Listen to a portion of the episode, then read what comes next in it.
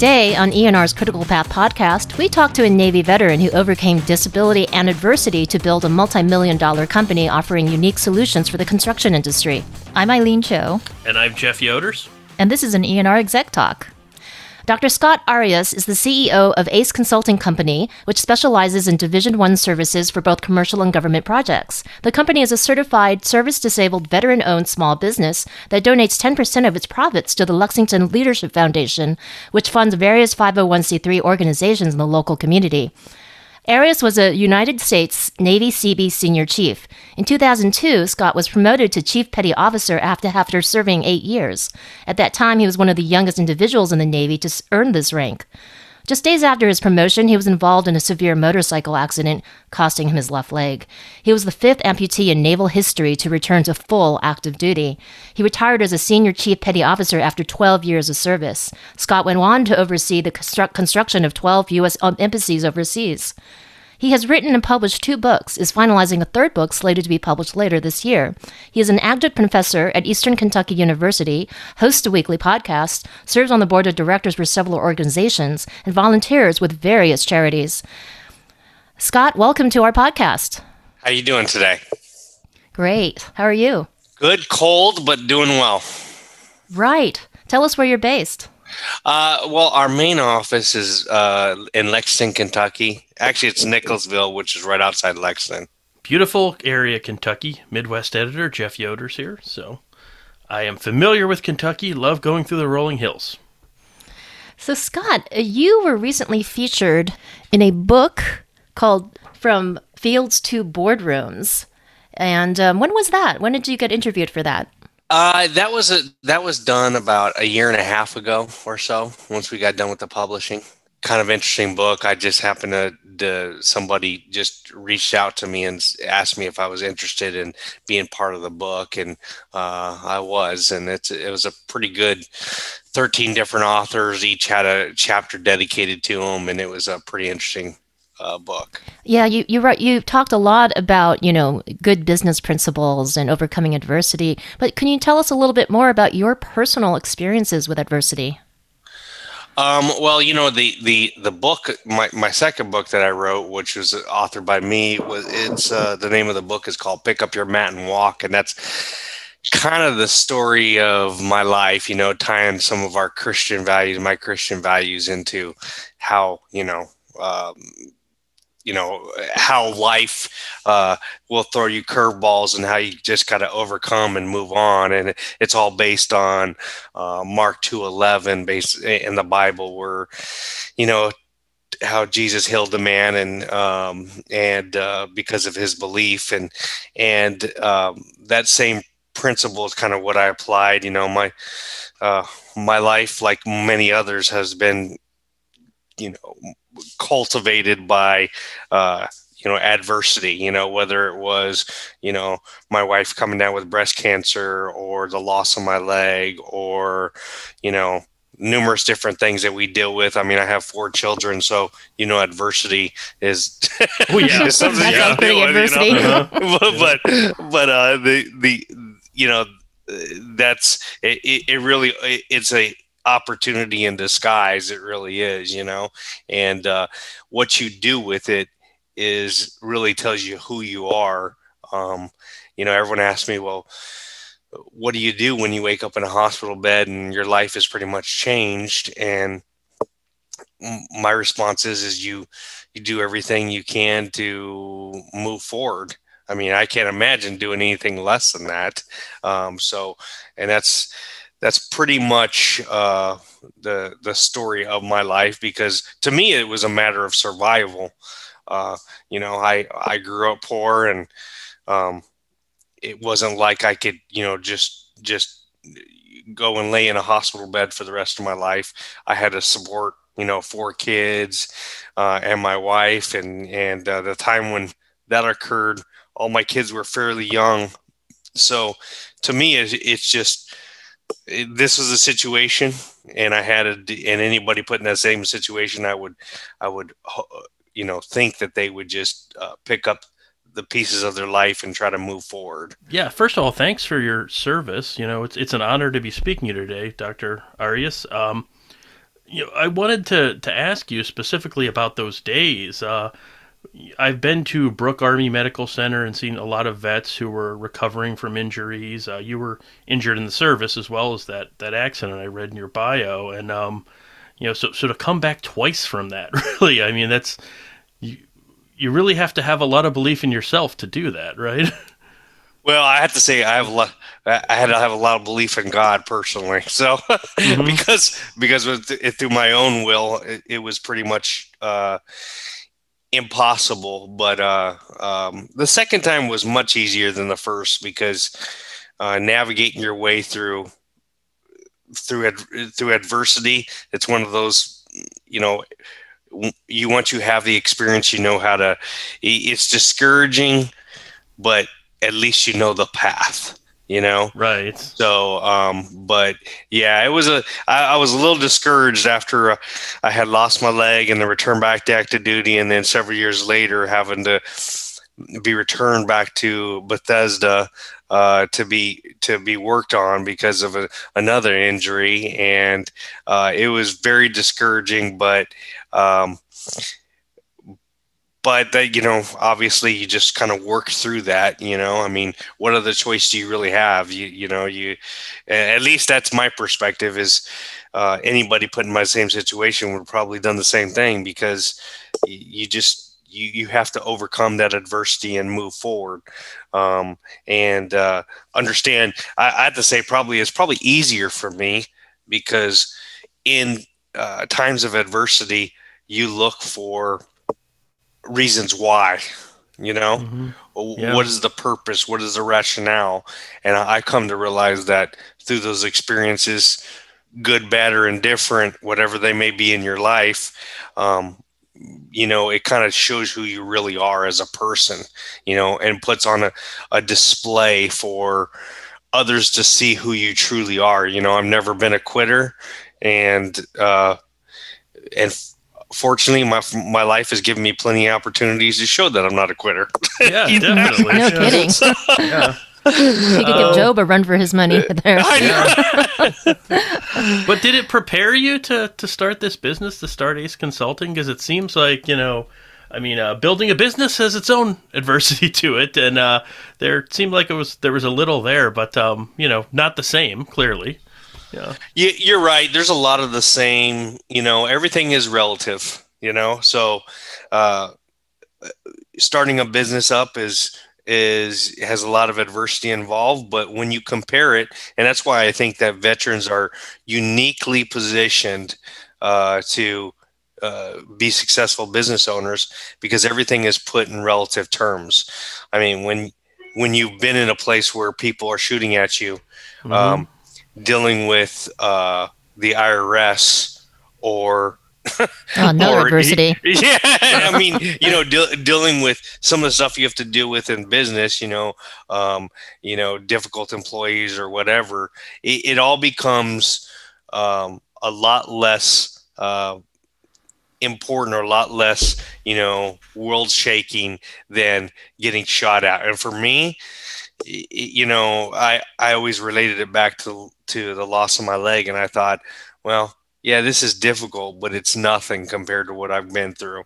So I'm just going to work through this, you know, and I guess that goes through anything in life. I was fortunate enough to be the founder of my company and grow it, because we're going to be doing about $20 million in revenue this year.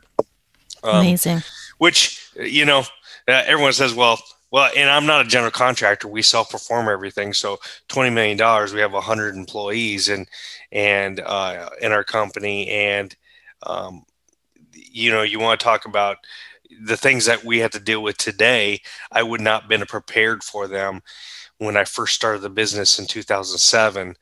It was that growing experience and having to deal with things and having those learned experiences to go through to help me cope and deal with the difficulties of the day in and day out challenges that growing and leading a business is.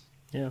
Would you tell anyone in construction to hire vets and look for that type of experience? Because, you know, we still need more of them. in our workforces, trade contractors, all of them. Yeah. Well, I'll say one thing, you know, when I was in the service, they used to always say, you know, you have a leg up on everybody else because there's some basic things that the service teaches you.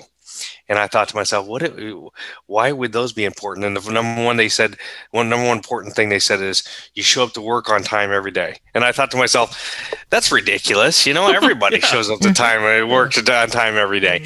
But that's obviously a challenge, you know, doing what you say, you know, keeping your word, which, you know, I guess you take it for granted when you're in the service that people are just going to do what they say they're going to do. But then you get involved on, you know, especially in the business that we're in, there's a lot of people who say they're going to do something that don't actually do it. Come through, yeah. You know, the other one I'd have to say is integrity, you know, as you guys mentioned, I mean, I taught for 10 years as a tenured professor at Eastern Kentucky University, and part of the curriculum was having to teach, and part of our accreditation was having to teach ethics in 5 different courses throughout the curriculum. And we all know why, and we know why because, you know, there's a lot of unethical stuff that happens there. And the great thing about, you know, the service is it does teach you, at least for a kid that grew up in a really tough childhood and probably wasn't the best kid, you know, it taught me the understanding of, hey, what's right, what's wrong, you know, how do you know it's right and wrong, you know, and it gives you a good moral standing. And I always tell people that I'm probably more flawed of a person than anybody you'll meet. I've made a lot of mistakes in my life. The thing is that I've learned from those mistakes, you know? I'm not saying that, you know, I'm any better than anybody else related to where I stand ethically. I just, I've been there, done that, and realized that some of those routes are not the best thing to do. And there's a lot of not necessarily illegal stuff, ethical stuff, which I always talk about. Yeah.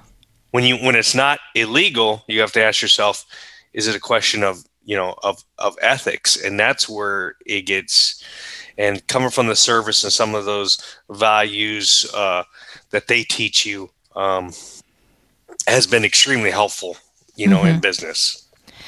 Since you also, having been in the military, would you say that also has helped you provide the expertise for clients, especially for government projects? I imagine there might be a lot of hoops to jump and red tape to learn how to untangle. You know, there's a reason that government projects are so expensive, and that is because they do a lot of stuff right. You know, and I'm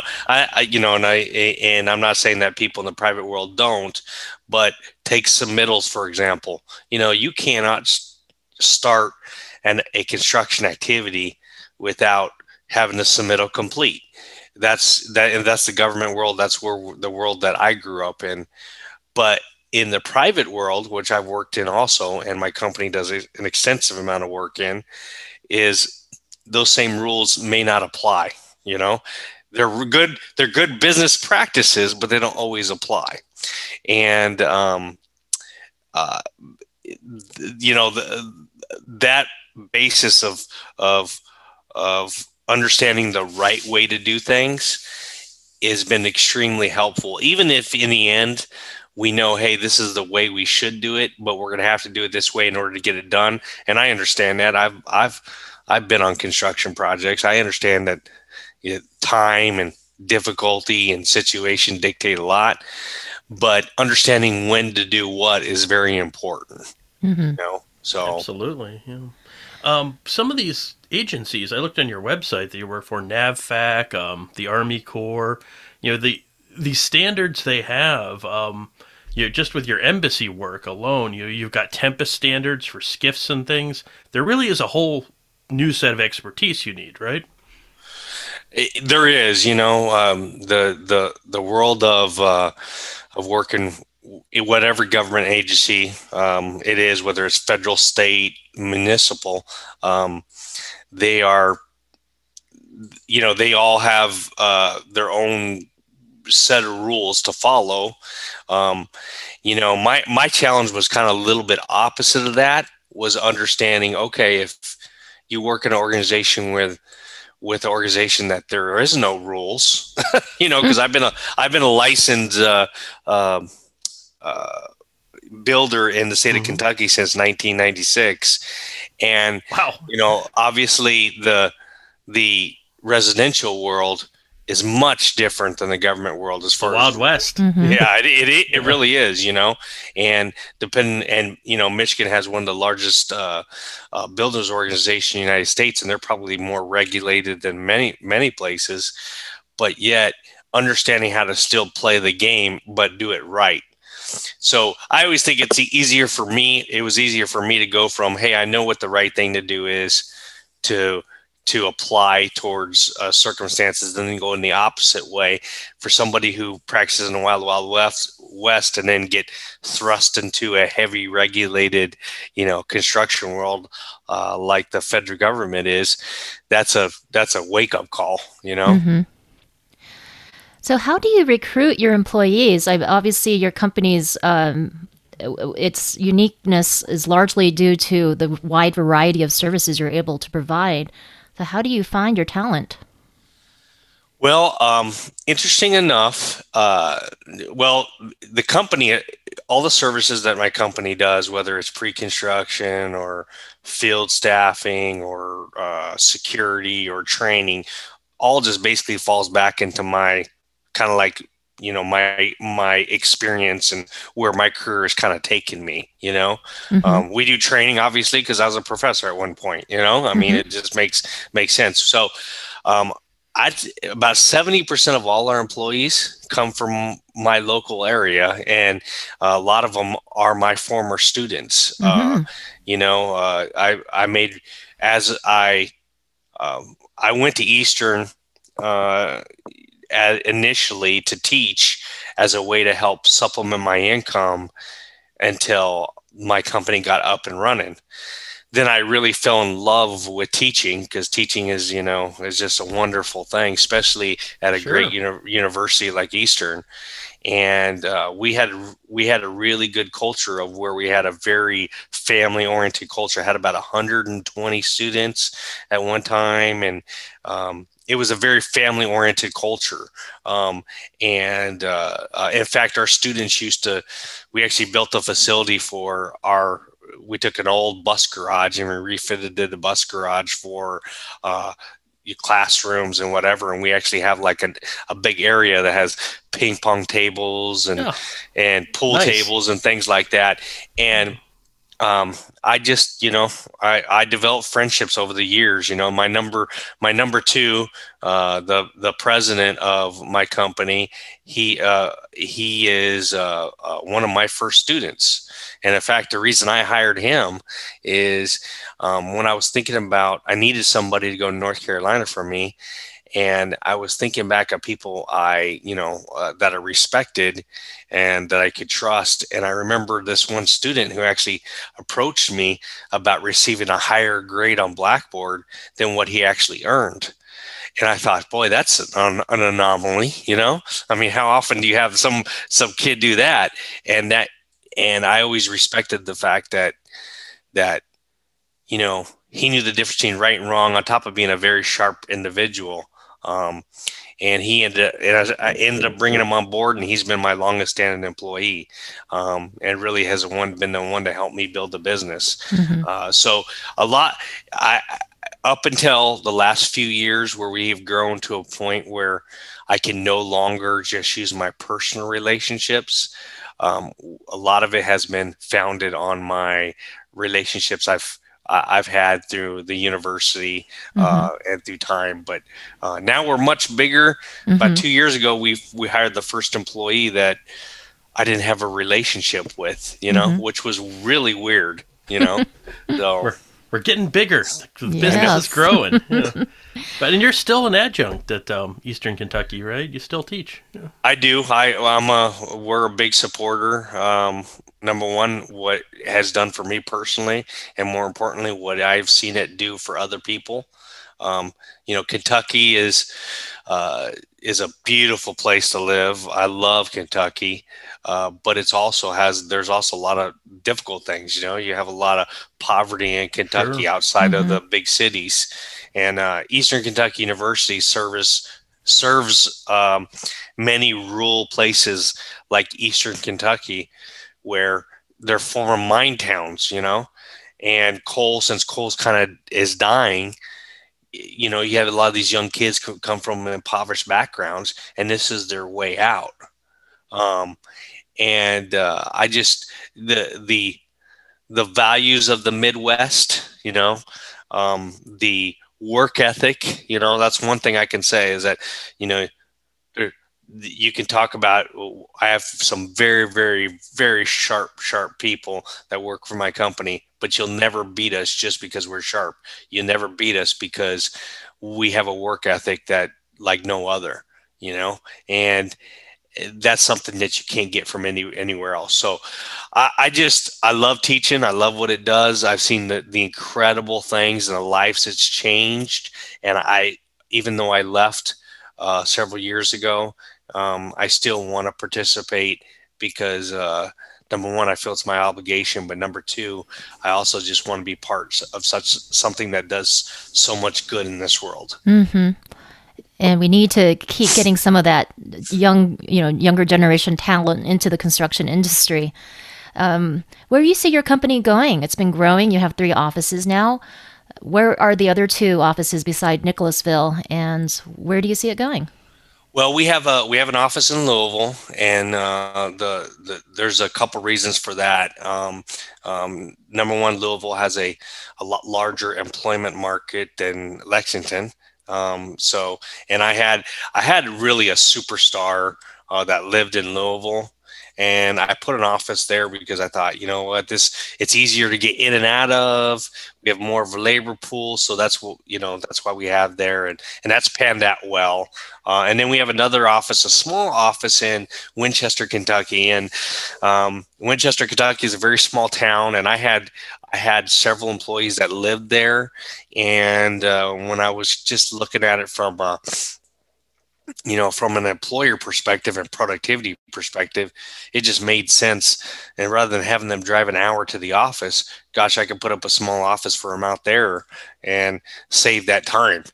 So for them and for me, you know, so that's where, you know, why we have an office there. But our future plans are the company.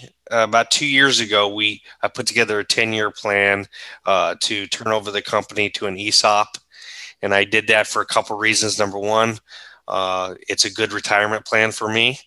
And then number two is I really want to gift the company that a lot of people have worked hard for to the people who deserve it, and that's the employees.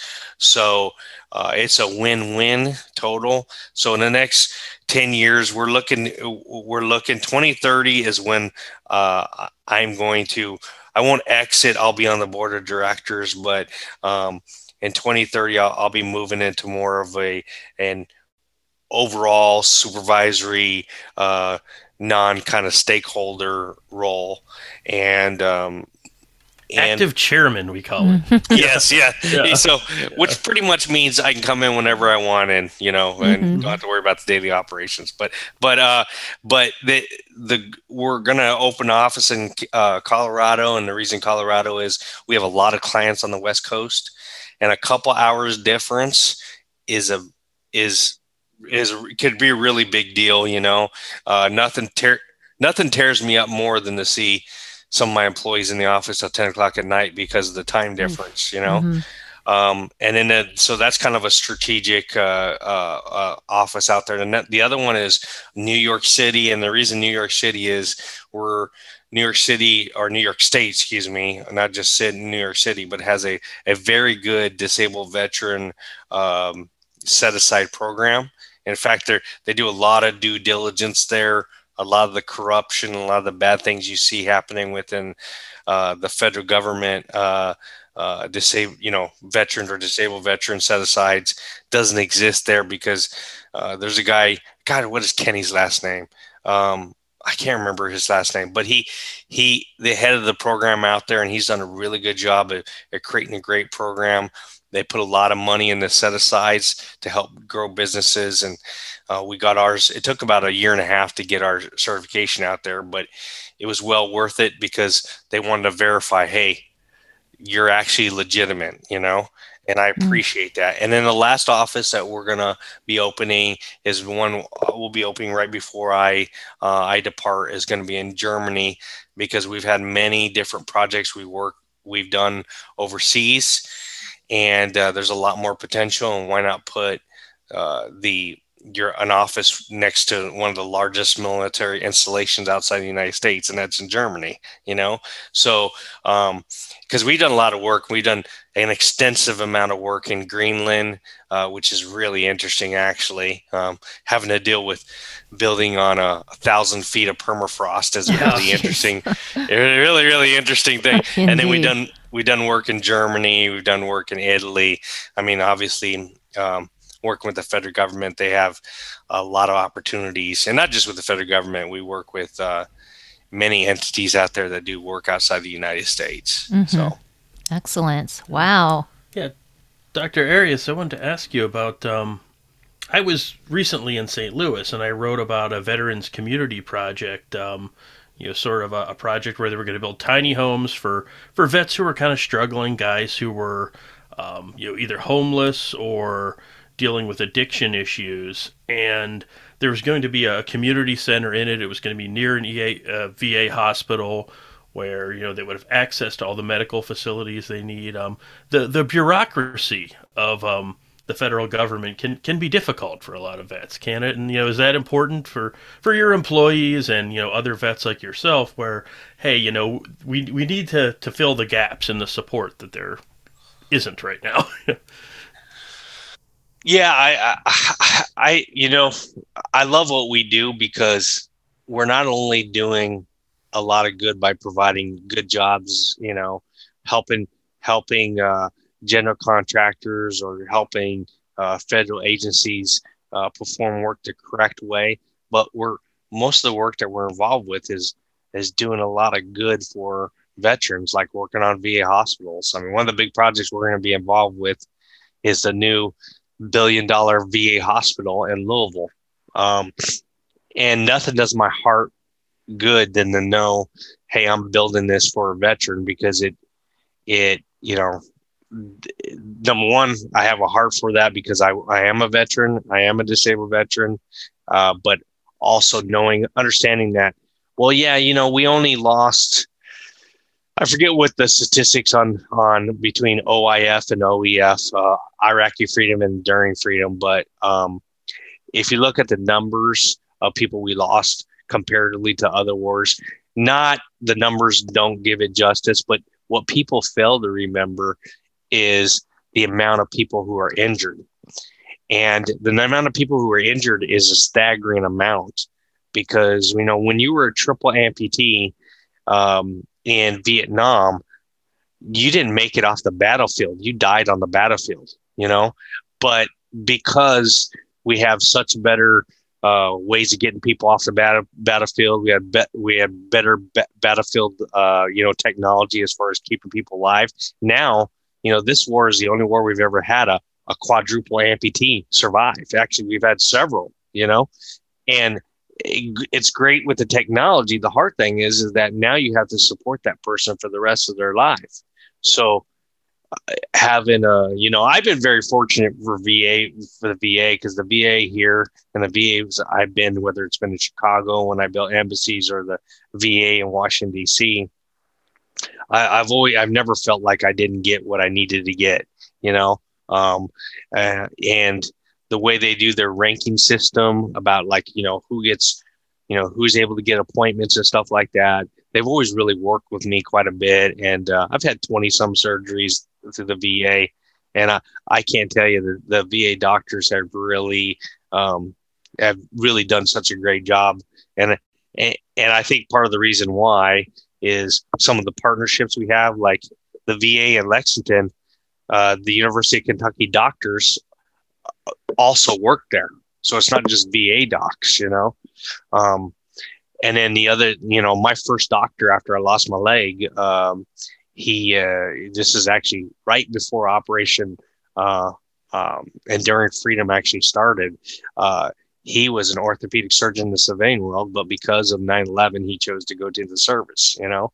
So you're taking some pretty highly competent people that really have purpose, you know, out there performing services for our veterans, which I think is incredible, you know? Yeah. Mm-hmm. Yeah, another scripture that speaks to that is, you know, I am my brother's keeper. And, you know, you're all brothers, right, vets? Absolutely. Absolutely. And sisters. Yeah, and sisters. Yeah. So, Scott, you know, it's funny because this podcast is an exec talk with you, but I understand you also have a podcast that's an exec talk. It is. Tell us about it. Mm-hmm. My podcast is Connex, which obviously it's construction executive, but if you look for, like, you go on iTunes or whatever, it looks like a Connex box, and I thought it was just kind of lined up perfectly for what we do, you know? Everyone says, well, why the Connex box? And I said, you know what? Because I've got the best counseling in my life, you know, in a Connex box. So, the podcast is for construction executives. I call it the global leadership platform for construction executives. And it's just it's a way for us for me to get on with some people who are really, really sharp, and just ask them the same type of questions and let them talk. And, you know, we've had some pretty incredible people on there. We've had, Larry Blackburn, which was the head of Turner Construction, the medical division of Turner Construction. We've had several people on from Gray Construction, which is a local billion-dollar food and beverage automobile. They do a lot of design, build, construction company here in Lexington. I've had Mark Hill, which was the regional vice president for Messer Construction, which does billions upon billions of dollars worth of work. So, and then on the other side, I've had some small business owners that own, you know, local engineering firms around here and in other places. And it's nice to get on and hear their perspective on, you know, why they do what they do. And especially, you know, when we were going through COVID, right before COVID happened, I just sat down with a really close friend of mine. It kind of went through, and it's just nice to be able to have some advice from some people who are really, really sharp, or maybe going through the same things that you're going through. And so that's just kind of, and I didn't get it started for that reason. I got it started because I was interested in a podcast, and I thought, you know, this would be something for me to do. Now I don't have to go to school anymore. What else can I do? So I thought about doing that, and it's been a lot of fun, and I always enjoy podcasts. Mm-hmm. So yeah, so do we. That's why we're here. So yeah, Scott, tell us about your book. I feel bad we haven't gotten around to it yet. Yeah. Well, the book, Pick Up Your Mat and Walk, is really, it's not a story of my life, but it's just it's a path to basically redemption, you know, what difficulty, you know, obviously the beginning part of the book talks a little bit about, you know, some of the difficulties and the challenges I've had in my life, but the book is not about me. It's really about the 8 principles that lead your life to success. And that's, that's a basic foundation. Now this year, I just actually, I'm working with a publisher right now. I finished a book up last year for my next book called A Formula for Success. And it's just, I always thought, and this kind of relates to our discussion here today. One of the great things about the service taught me is there's a path to success, and that path may be, you know, given to you, like in the service when it was documented. Hey, if you want to be a mass chief someday, this is what you need to do, you know? And it's a matter of whether you make the choice to go do it or not. It's not like this unknown thing. Well, when I got out of the service, I realized that path is not as clear, you know? So, I just started accumulating these different, you know, different concepts that are based on a daily, weekly, monthly, quarterly, or an annual basis to be able to make yourself successful. You know, something simple as, hey, read 5 minutes before you go to sleep every night. You know, it doesn't matter what you read, but read for 5 minutes. Well, why is that important? Well, if you look back and you look at people who are successful, that's something that people do, you know? Yeah, they read. Then they read, you know, and it's not matter of the content. It just matters that they're filling the brain with knowledge to be able to relate the situations they have throughout the day to something. And so that's really what it's about. The books, you know, I'm not looking, obviously I'm not looking to be the New York Times bestseller. That would be great, you know, but it was just a personal goal of mine that I felt like, hey, God has entrusted me with a lot of things, and I need to carry that message on to other people. And this is my mechanism to do so. So yeah, you're moving it forward. Right. Well, that sounds like a good note on which to start wrapping up. But before we do, Scott, any final thoughts? You know, one thing you mentioned in my intro is that we're an active supporter of an organization called the Lexington Leadership Foundation. And what that is it sounds really complicated, but it's really just a Christian-based organization that takes money from people that donate and does a lot of good things in the world. The president of the Lexington Leadership Foundation, he tells me all the time, and I laugh. He's a great guy. His name's Eric, and he always says he's the mafia of the nonprofits. You know, and I love that because I'm sure the mob wouldn't appreciate that, but the truth is they stand in the dark, helping a lot of organizations out there do a lot of good. And as an organization, the Lord's been good to me. And I know a lot of people will listen to this podcast or read your magazine. Construction has done some significant things for people. And it's our obligation to turn that into something that can help other people, you know, and that's something that we believe in. You know, and that's why we contribute 10% of our profits to the Lexington Leadership Foundation, because really at the end of the day, that's what it's all about. You can't take anything with you. So that's a legacy you leave behind. That's definitely a great legacy. And, you know, as someone else who was from a mining town, a small company town in Western Pennsylvania, you know, that's paying it forward, you know. Could I mention something? Last thing I'd like to mention is ENR as an organization has always been, I remember being a young person in construction, it was always something I would relate to and read on. And through the years, I've always kind of kept it. I actually have the latest one I'm sitting on my desk. It's just it's a great tool, and it's a great resource. First off, when I heard you guys had a podcast, I was really excited because, you know, the resources that you guys have at your beck and call is great. And so I want to say thank you for having me on, and thank you for what you guys do. I can't tell you how helpful what you know, having that information is to contractors. And I'm not trying to sell you guys more magazines, but please do help us on more magazines. But if I can help you in that manner, I'll be more than happy.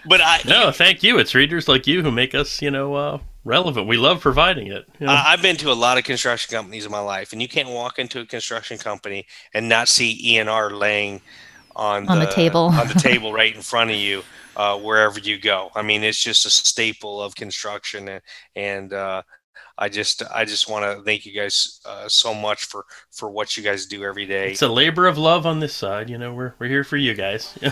Well, thanks, Scott. Yeah. This has been another ENR Critical Path Podcast Exec Talk. I'm Eileen Cho.